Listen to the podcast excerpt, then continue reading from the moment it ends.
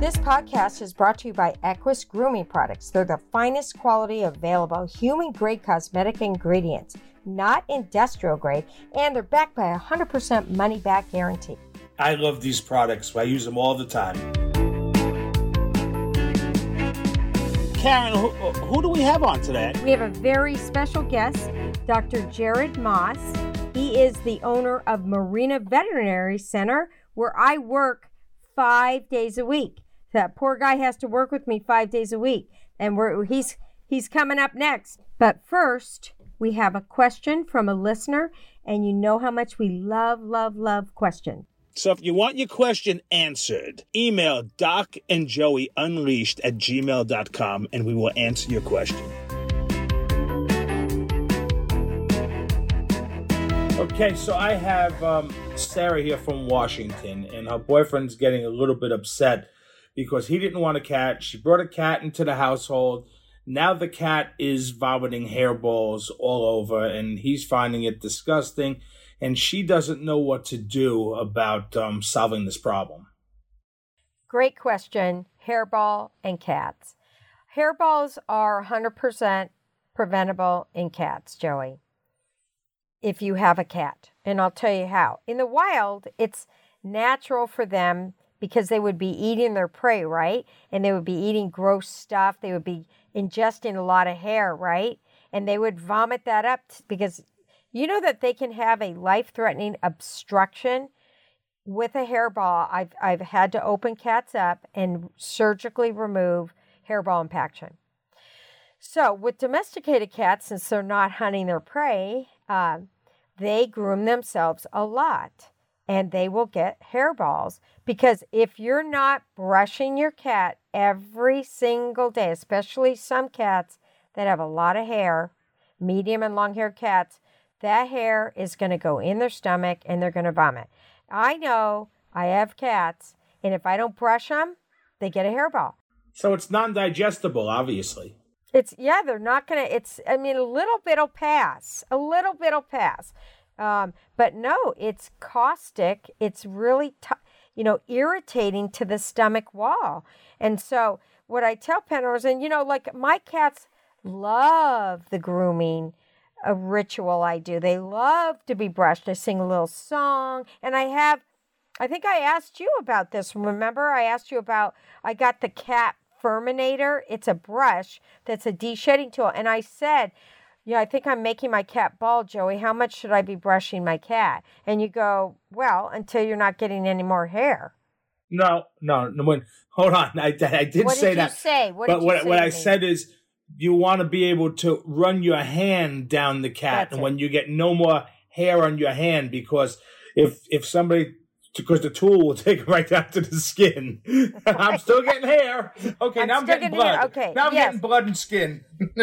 But I'll tell you, since we talked about that, I used to use a different brush, but I love the Furminator shedding tool for cats because it pulls the undercoat. Can you explain what an undercoat is, Joey? Well, first thing I want to say, because a lot of people, um, and and Furminator is such a good tool that it actually almost renamed um, what the uh, process is. But the process is carding. Okay, so that's what you're doing. You're carding, and when when when you when when you actually um, card through a coat and de-shed it. Um, what happens is is you're taking out the the coat that's ready to that's ready to come out that's ready to come off. So like if you got a double coat, you have a soft down underneath and then you have a top coat that protects. A picture like a pillowcase. If I rip my pillowcase open, I get all that goose, all that down, okay? If that gets, there's no protection there, but when I have the case on it, I can put my head down and it's protection. So picture your outer coat is protection, your undercoat is down. So at times you have to remove the dead, you know, the dead shedding coat. So when you go through it with a Furminator and you just do it lightly, it's going to help remove that. And it's also going to assist in moving the stuff that's getting ready to come out. So then you're going to have new healthy growth that's going to come out, which is going to be more vibrant. You're going to have less shedding in your home. Now, I want to say this because this is really important. A lot of people like to shave their pets because they think that they're doing justice. You're not doing justice. Shedding is a natural process. and it, your, your your pet will shed no matter how short it is. The problem is, is you just recreated something that sheds such short hair that it gets caught in your furniture, and you don't see it until it's so built up, and you say, "Oh my God, look at this," and you'll never get it out. So, to be quite honest with you, just go through the natural process of brushing and combing and let it shed. But if I brush and comb, I can reduce it significantly. And you can even get a, if you got a shorter cat, you can get a rubber mitt. They sell them. They're real cheap. You go to your local pet store and it mimics petting the cat. You just put it on, you pet the cat, you pet the cat, you pet the cat, and all of a sudden you got a whole garbage, you know, um, bag full of hair. It's amazing how much undercoat you will pull out of a cat. And isn't there times of the year that they shed more, Joey? What are the seasons? It's going to depend on, on, on where you're at. Where, where, you are in California, your season really doesn't change all that much. But, you know, the, it's the artificial seasons more than anything. And what do I mean by an artificial season?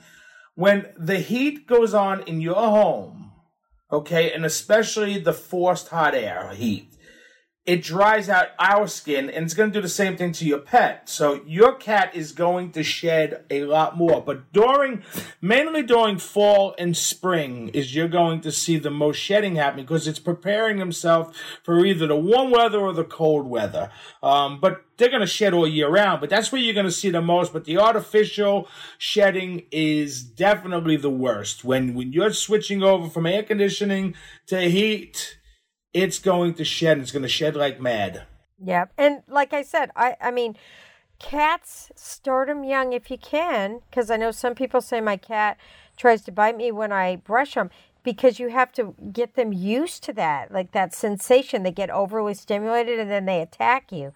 So if you have a kitten, start brushing them now. Joey said too, you have the mitts, you body rubbings. I used to do body rubbings with with Nathan. I had two mitts, and I would just just rub them. They my cats love to be groomed, and here I am. It's soothing. It's soothing. I'm talking to them. It's like a massage, and all that hair is now in my mitt or the comb, not the cat, not the couch, not the floor. And it's so simple. It's a preventative. You're not going to have hairballs if you brush the cat every day. And if the cat won't let you brush it initially, go get some treats. Like they make these Inaba Churu treats, these like these little pasty sticks. Give them that, brush them a few minutes. Oh, good kitty, good kitty. And then do it again, a little bit longer. You can train any cat to like to be brushed. So don't give your cat up. You can learn to manage the hairball and live with the cat. It's not going to vomit it on your $5,000 Italian white sofa.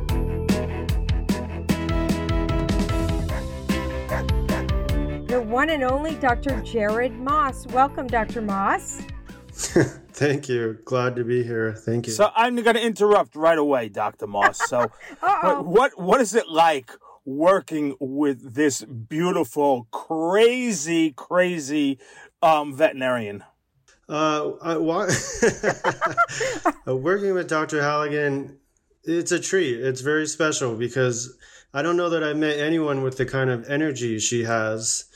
And she's just so passionate about what she does, and she cares so much about the people we work with and the animals that we care for. It's really special, and I enjoy it. That's good. But let's talk about you. So, Dr. Moss, please, uh, you are our honored guest. I'd like for you to like tell us one where you grew up, two what motivated you to be a vet, and what vet school you went to. I was born in uh, on the East Coast. I was born in Long Island, New York, but I was raised in um, Southern Nevada, Las Vegas, Nevada. Um, when when I think about why I became a vet, I don't know that I had a lot of choice in the matter.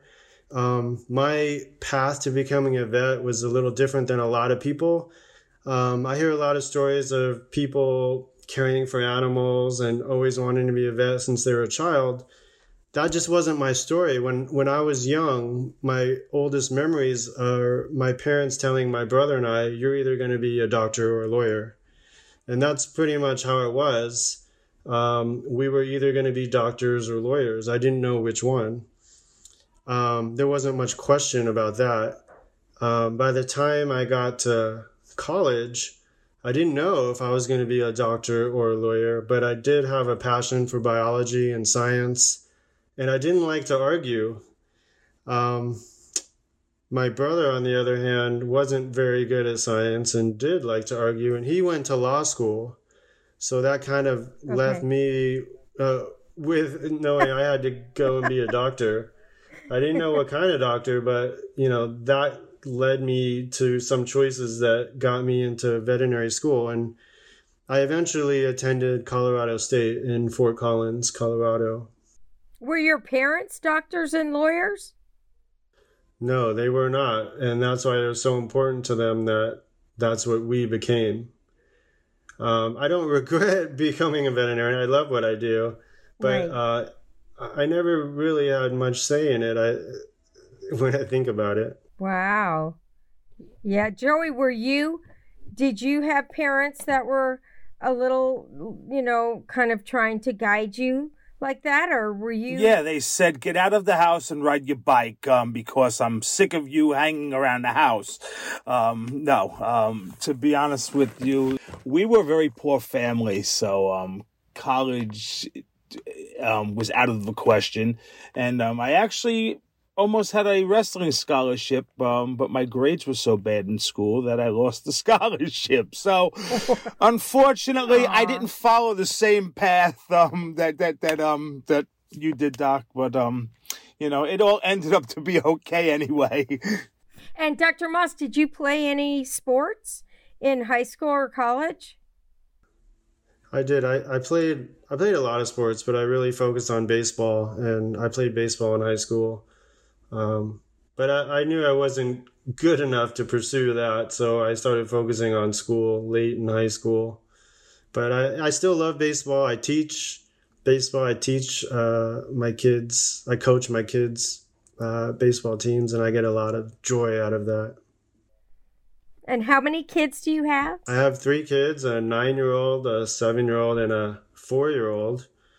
Um, so they keep me pretty busy along with uh, being a veterinarian, which is my second job. Yes, and I'm telling you, the vet, the vet, the pets out there are um, happy that your parents insisted on you being a doctor because I will say, bar none, you're probably one of the smartest, best diagnosticians that I've worked with, and I've worked with a lot of veterinarians. So I, I, I'm animals are happy that you you went to Colorado vet school for sure. I, I appreciate that. So hold on, I got to ask in layman's term, um, that, what was that word that you used? Um, Sorry. That's okay. That's okay. Um, I, I see. I'm getting doctory because yes. I have Dr. Moss on. Oh no. So so Uh-oh. so so so so tell me what what was that? What was that word that you? I said diagnostician, which means that he diagnoses doc- problems. Yes, he is so good with cases that other doctors can't figure out. I would send him cases from uh, when I was doing Lucy Pet and and he always figures it out and I I think he enjoys having these complicated cases cuz he has one of those he's the kid we hated in school because he has like you know that he he ruined the curve he has like the photographic memory you know hears it once it sticks in um, but we're lucky that people like that went to vet school because uh, because they really are. Um, it's hard uh, to diagnose, right, Doctor Moss? Yeah, I mean, I think Dr. Halligan embellishes a little bit, and um, it, it's what we do is not easy, and especially when we see more complex cases like we do at our practice, Dr. Halligan tends to embellish a little bit. No, I don't. I don't. no, I'm saying I really believe that. And I've worked for what, 33 years. Um, and yeah, and I do. I love working with you because I, I feel like it's really nice to have a vet that, uh, you know, I can refer a case to or help me with cases because the animals don't talk to us and sometimes the people don't know what's going on. Well i guess as you know uh, the, the non-vet here on this um, call right now um, really appreciates that because there was a situation once that that i had and i really needed um, doc halligan's um, advice on. And Karen said immediately, you need to get a second opinion and I have someone. You know, thank God for for for for a veterinarian that that um, you know, can diagnose problems. Yeah, I mean, it's it's important to consider that there are, you know, almost as many veterinary specialties as there are in human medicine and people's range of experience and expertise vary greatly. So I think in, in most situations, the more people you can get involved to think about a situation, the better it's always going to be. And that's one reason why I love working with Dr. Halligan and the other doctor that works at our practice is because, you know, they fill in my deficiencies and vice versa. And um, in hopes of always providing the best care for every patient. Do you guys always agree, or when you have a bunch of veterinarians in a room, is there a lot of heated discussion of you know of you know I don't I, I don't agree with you type thing, and and you know how do we how do we proceed, and then you come to a you know uniform decision, or is, does it not work that way?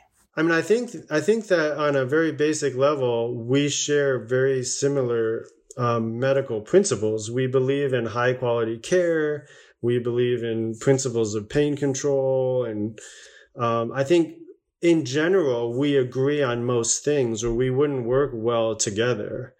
Now, medicine is not black and white. And that's true in human medicine and veterinary medicine.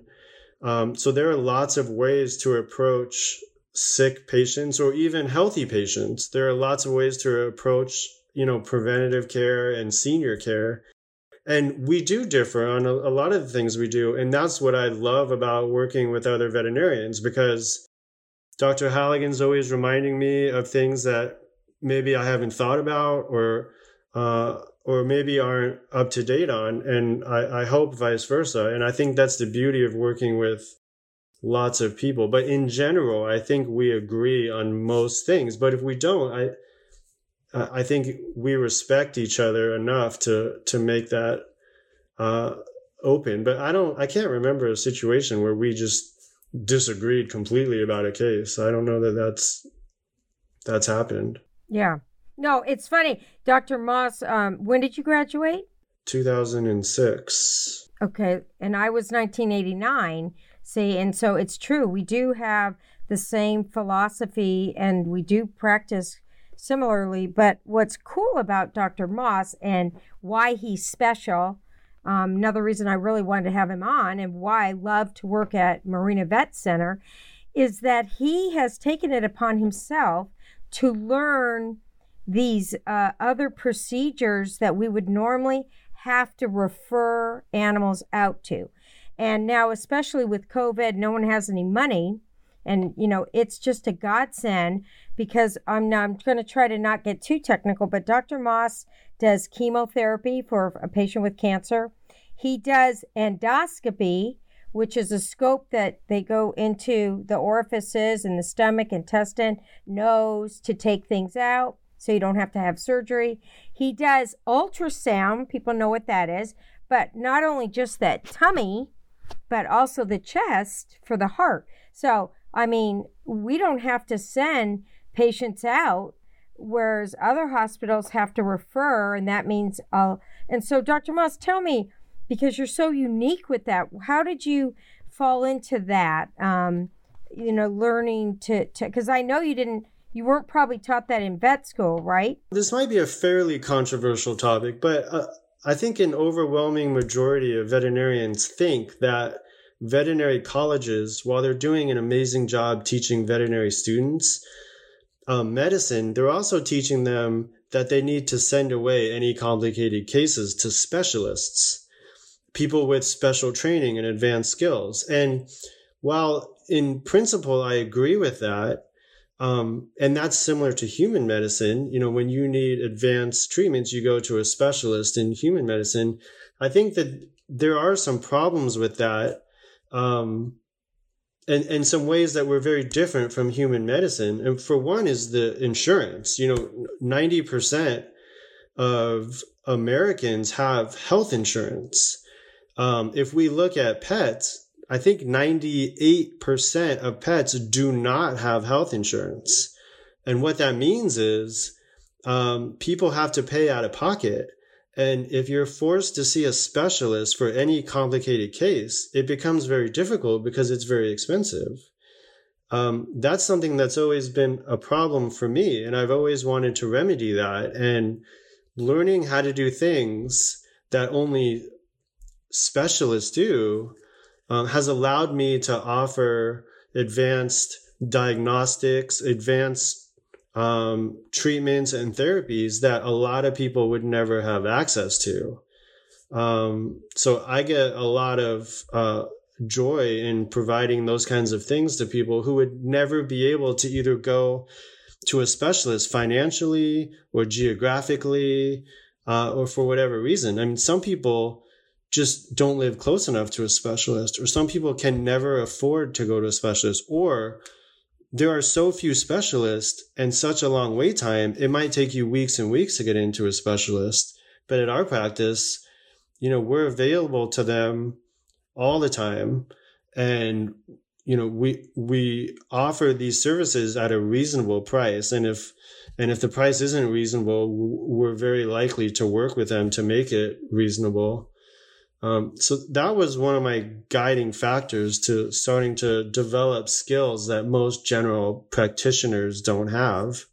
And we have a very unique facility. We're a general veterinary hospital. So we're like a family medicine hospital, yet we do all these things that only specialty hospitals do. So it is a very unique situation. And that's part of why I love it. And what's amazing is that the clients, especially now with COVID, Joey, they, eh, the emergency practices and specialty practices, they're backlogged. They can't see these animals. You know what they're telling them? Don't come in unless your pet's dying. Your dog ate a bone and it's going to get stuck, and they're going to tell you, uh, don't come in until it's dying. Well, guess what? Dr. Moss sedates it, uses a scope, pulls it out, saves them money. They don't have to open the dog and and they're they're so grateful and I don't think people realize that it's because of the person he is. I've really never met a vet like him and I think it's because he's gifted, you know, uh, mentally uh, with that and so he has the confidence to go and and has taught himself how to do some of these more sophisticated things and it's really fun to be able to watch some of the endoscopies where he's gone in and what are some of the strangest things that you've taken out of dogs' stomachs or intestines or noses? Yeah, I, I, I, mean, a lot of it I think was opportunity and necessity coming together. You know, I was living in Montana and practicing in a, a relatively rural community, and there wasn't a week that would go by that I wouldn't have to take a dog or a cat to surgery because it ingested a rock or a bone or a stick, something that it, they have more access to in a rural community than say Los Angeles where we live. Um, so I was becoming very proficient at gastrointestinal surgery, right? Surgery of the stomach and intestines. But I started asking myself, isn't there an easier way? I mean, we take a dog to surgery and open up its stomach. There's lots of risks um, it's a long surgery, it's expensive surgery, and there's a intensive care recovery period for something that seems pretty simple. Um, if you had an endoscope, uh, a, a, camera that you could put down into the stomach, uh, you know, just thinking about all these cases I was doing, I decided to buy an endoscope. And everyone told me, why would you buy an endoscope? You're not a specialist. You can't do these special procedures. And I said, why not? Uh, and they said, well, are you going to go to a teaching hospital and have a specialist train you? And, and I said, well, is it like, is it like taking a rocket to the moon? Like, is this something I can learn myself? So I thought maybe it was, and maybe I would be wrong. I mean, I, I purchased every book I could find. I read everything I could read on the subject. I started practicing on healthy animals that were under anesthesia for other reasons, like maybe a, a spay or a neuter. And then I, you know, I started getting comfortable doing this procedure. I, I took classes, I went to continuing education and I started doing it. And what I found was that all these animals that were coming in with foreign objects in their stomach and intestines, I could very easily put a camera down there, use my instruments to grab these things, remove them from the stomach, I'd be done in five to 10 minutes. There'd be no surgery. The animal would go home within the hour, no recovery period, and I'd save these people money. For me, it was a no brainer. And, you know, once I discovered that I could do this and I could help these animals, you know, I don't think I took another animal to surgery uh, for a foreign object in their stomach. Um, but you know, to answer your question, I, I know I didn't get to to your question. Uh, you know, there was one time when um, I removed three pairs of panties from a dog's stomach. Um, and, you know, and it took me five minutes. I wasn't expecting, we didn't know what was in there, but something was in there. The dog was vomiting. There was something in his stomach. Any other vet in the entire state would have taken him to surgery and cut his stomach open we put a camera down there and said, This looks like cloth. We remove three pieces of cloth, we lay them out, their panties, but the dog goes home in 30 minutes. And, you know, after that, I never cut a dog's stomach open again. I don't. I think I've done maybe one in four or five See, years. I, and I heard the backstory on that. The woman found out that none of those panties were hers. um, the, the, the pet owner. it's true. That's a different podcast. Oh my god. That's right.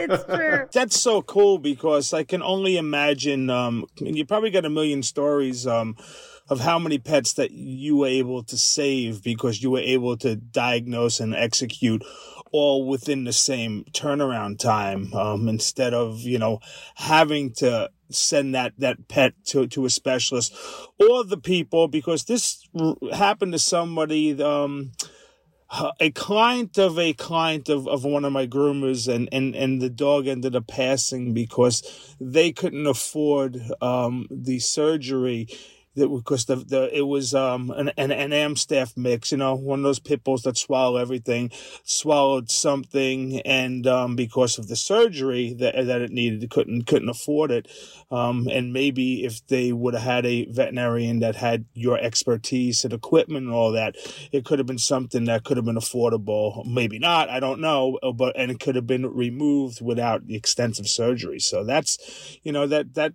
I'm intrigued by that. I mean, when I was living in Montana, I think there might be one specialist in the entire state. There's just not very many specialists. If 98% of them do not have insurance, yeah, I mean, um, you know, they don't. I remember in Montana, uh, a, a patient would come to me with lymphoma, right, which is a, a devastating cancer for a patient. And we're taught to refer them to an oncologist, a, a cancer specialist. And what everyone in Montana does is they say, okay, you have to drive to Washington or Colorado to seek treatment at a veterinary teaching hospital. Well, guess what? I mean, this is rural Man- Montana. No one's going to drive 12 hours. They're not going to get the time off of work and they're not going to be able to afford the treatment at a veterinary teaching hospital. So I started doing chemotherapy. I was I was the local uh, oncologist. And like I said, it was opportunity and necessity. I couldn't let these patients just go home and die without treatment. I wasn't a board certified specialist, but I could learn to do uh, oncology in a way that would help patients. And, and that's how some of these things developed for me out of um, necessity. That's great. That really is great. We have had so many puppies coming in because of the pandemic and and it's true you know financial euthanasia is is a real situation still in in veterinary medicine. And like can you imagine like he's saying in these uh, backward towns that they don't have access. So uh, so it's just it's it's wonderful to be able to share this podcast so that pet owners can understand what the difference is what what different practices can offer because there's a lot of, wouldn't you say, Dr. Moss, confusion with specialist emergency hospitals and just in general, like what a boarded surgeon is versus a boarded oncologist versus yeah i think there's a lot of confusion about what veterinarians can and can't do and what they should be doing i think you know communication is is just the most important thing for us to be able to communicate to our clients clients to communicate their needs and desires to us. Uh, you know, there's a, a big problem, like Dr. Halligan says right now, with this pandemic is that emergency centers are sending people away. Specialists are booked out for months and months, and sick patients are not getting the treatment they need. I guess for me, if I could say, you know, if, if I could convince anyone to do anything, it would be for more general practitioners to learn skills that would improve the care of their patients that maybe they thought they couldn't or shouldn't be doing. Um, I think that there's a lot that general practitioners can do. And I mean, take it from me. If I can learn some of these things, you know, anyone can learn them. You know, we were having just clients after clients come in with dogs who have, you know, abnormal heart sounds. We call them heart murmurs, you know, new abnormal heart sounds. And these are patients who need to be evaluated. If this was you or I and you went to your doctor and he heard an abnormal heart sound, you would have blood work, EKG, you'd have an ultrasound of your heart, and you tell these people that they need that and they want to do it, but the cardiologist, the specialist, can't see them for four months. And when he does see them, it's too expensive for them. They can't afford it. So, you know, why can't general practitioners help them do that ultrasound of the heart, you know, diagnose heart disease? I mean, that's what we do. And I, I, I want to encourage more people to do I think that. there's going to be a shift. I mean, I'm the old lady here, right? Practicing for 33 years. And we started out the way Dr. Moss was. We didn't have uh, access to being able to take them to emergency. So you had to figure it out. And, and then all of a sudden, we got all these specialty practices and and you were worried about being sued if you didn't send them there was just this big shift. You got to send everything to the people that are the best. Yes they're expensive but they're the best and you watch it's going to shift back like it should. There there is a need for emergency and specialty practices. For some cases that we wouldn't want to keep in the hospital right? But but I think you're good, like Dr. Mark, there's going to be a shift because people can't afford it. And, and there and there just aren't enough veterinarians to accommodate the the uh, tremendous need right now because pets are living to be in the late teens now. Yeah, I think you're absolutely right. I mean, there was a huge push and all these specialists came out with their board certifications and we got to send everything to them. And I think that it is coming back to general practitioners now. You have to be able to handle some of these cases. And there's a lot of reasons if it's there's not enough specialists, there's a boom in the pet population, the pandemic. Also, I think something that we need to consider is that the majority of specialty hospitals now are owned by corporate entities. They're owned by Wall Street, private investment, private equity groups. And there's there's not a doubt in anyone's mind that they have different motivations than the small business owner who's you know knows everyone in the neighborhood and has been there for 20 years. You know these are these are corporate run hospitals who have you know one thing in mind and that's profits. So i think that is stimulating some of the shift as well. If not it should be. So dealing with the fires that are going on in on the west coast um are, you guys seeing a um any, any like I don't know, like like breathing problems, and what are you guys seeing out there that for pets coming in that are being affected by all the smoke? Yeah, breathing problems, respiratory illnesses. I think we're seeing more respiratory illnesses than I've ever seen uh, in my career here in Southern California. And you know, there was a time when the pandemic started and the roads were clear and the air was clean right? And we are like, wow, it's so clean. There's no smog. And then the fires hit and the air quality has been so bad. People, even with their masks, are suffering. Dogs and cats are suffering. We're just seeing a lot of what we would call inflammatory airway disease or bronchitis, inflammation of the airways from all the smoke particles. I, that's a big thing that, that we're seeing. Uh, are these life threatening to the to the to the pets? Absolutely. I mean, just like, you know, the CDC says, you know, the air quality is poor for sensitive people. You know, be careful if you're sensitive. There are animals with sensitivities just like people. You know, there are animals with pre-existing breathing problems. Um, here's a perfect example: those those dogs with the smushed faces, bulldogs, pugs, French bulldogs. They have trouble breathing as it is. Put them out in a you know an environment with smoke, allergies um, it can it can cause a lot of problems with their respiratory tract. And I'm going to second what Dr. Moss said. I have never treated so many lower airway diseases in my life than we have just recently. And also, animals' lungs are smaller than ours. So I think that also, you know, the concentration that's getting in there, it's affecting them more because because their lung volume is tidal volume is smaller.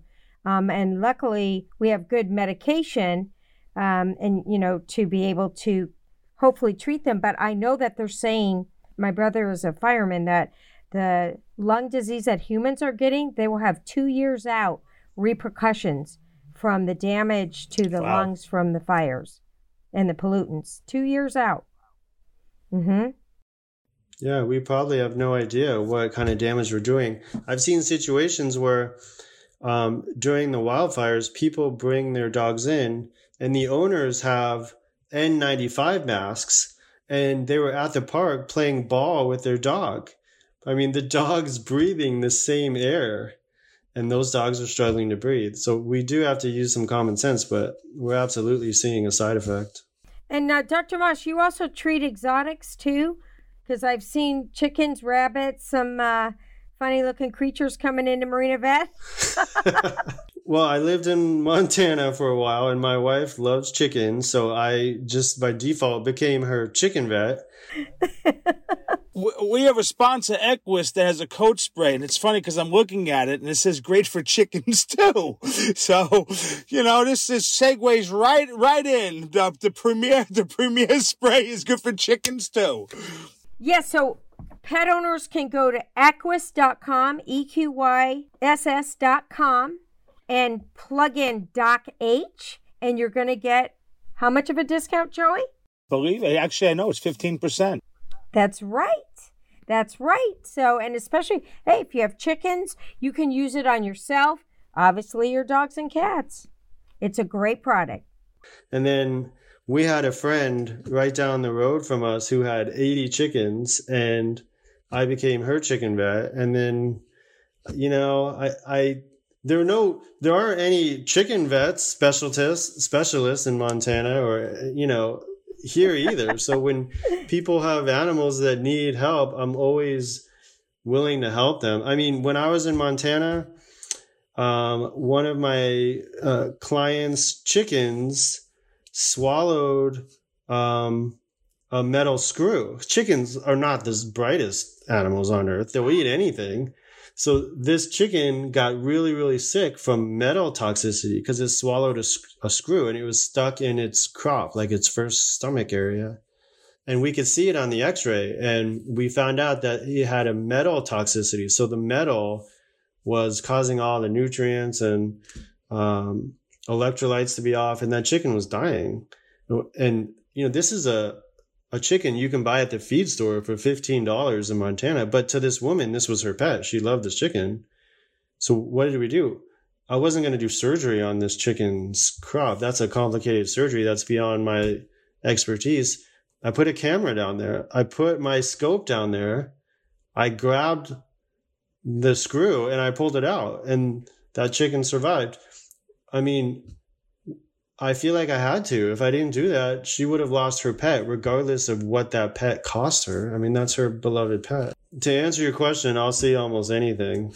Um, I know my limits, but I, you know, I'm there for people when they need me. Yes. Well, Dr. Moss, it's been a pleasure to have you on. And I will say that I I originally I was so excited when we we got the podcast. I go, Dr. Moss, I want you to be on. And he's all, why don't you guys do a few first? I'm like, okay. And I'm glad we did. It was good advice because Joey, Joey and I have learned, um, you know, how to, uh, how to be better hosts. And we just love having guests on like you that I think really do give great information. Tell everybody how they can bring their pets to you. Well, um, we have a practice in Marina Del Rey. It's called Marina Veterinary Center. You know, we're there to help, you know, veterinarians in the area that need special diagnostics. We're there to help, you know, families. So you can find us on the web, marinavet.com. All right. Well, thank you for taking your time. Okay. Thank you. Take care. And now, Doc Halligan's Medical Minute. Early morning appointments can save you money. If your pet requires sedation or general anesthesia, an early morning appointment may allow sufficient recovery time to avoid the expense of overnight hospitalization. Now, if there aren't morning appointments available, ask if you can drop your pet off. This way, we can see them early and do any kind of treatment that we need to do to avoid having to send you to the emergency clinic. You also want to avoid feeding your pet prior to coming to the clinic in case we need to sedate them, do endoscopy, or even draw a blood sample. You also should try not to let your pet go potty before coming in because we may need to get a urine or stool sample. If your pet poops or pees, you can bring that along. Also, if your pet ingested something, bring the substance it ingested. Take video. Get as much information to your vet as possible so we can make a diagnosis quickly and save you money.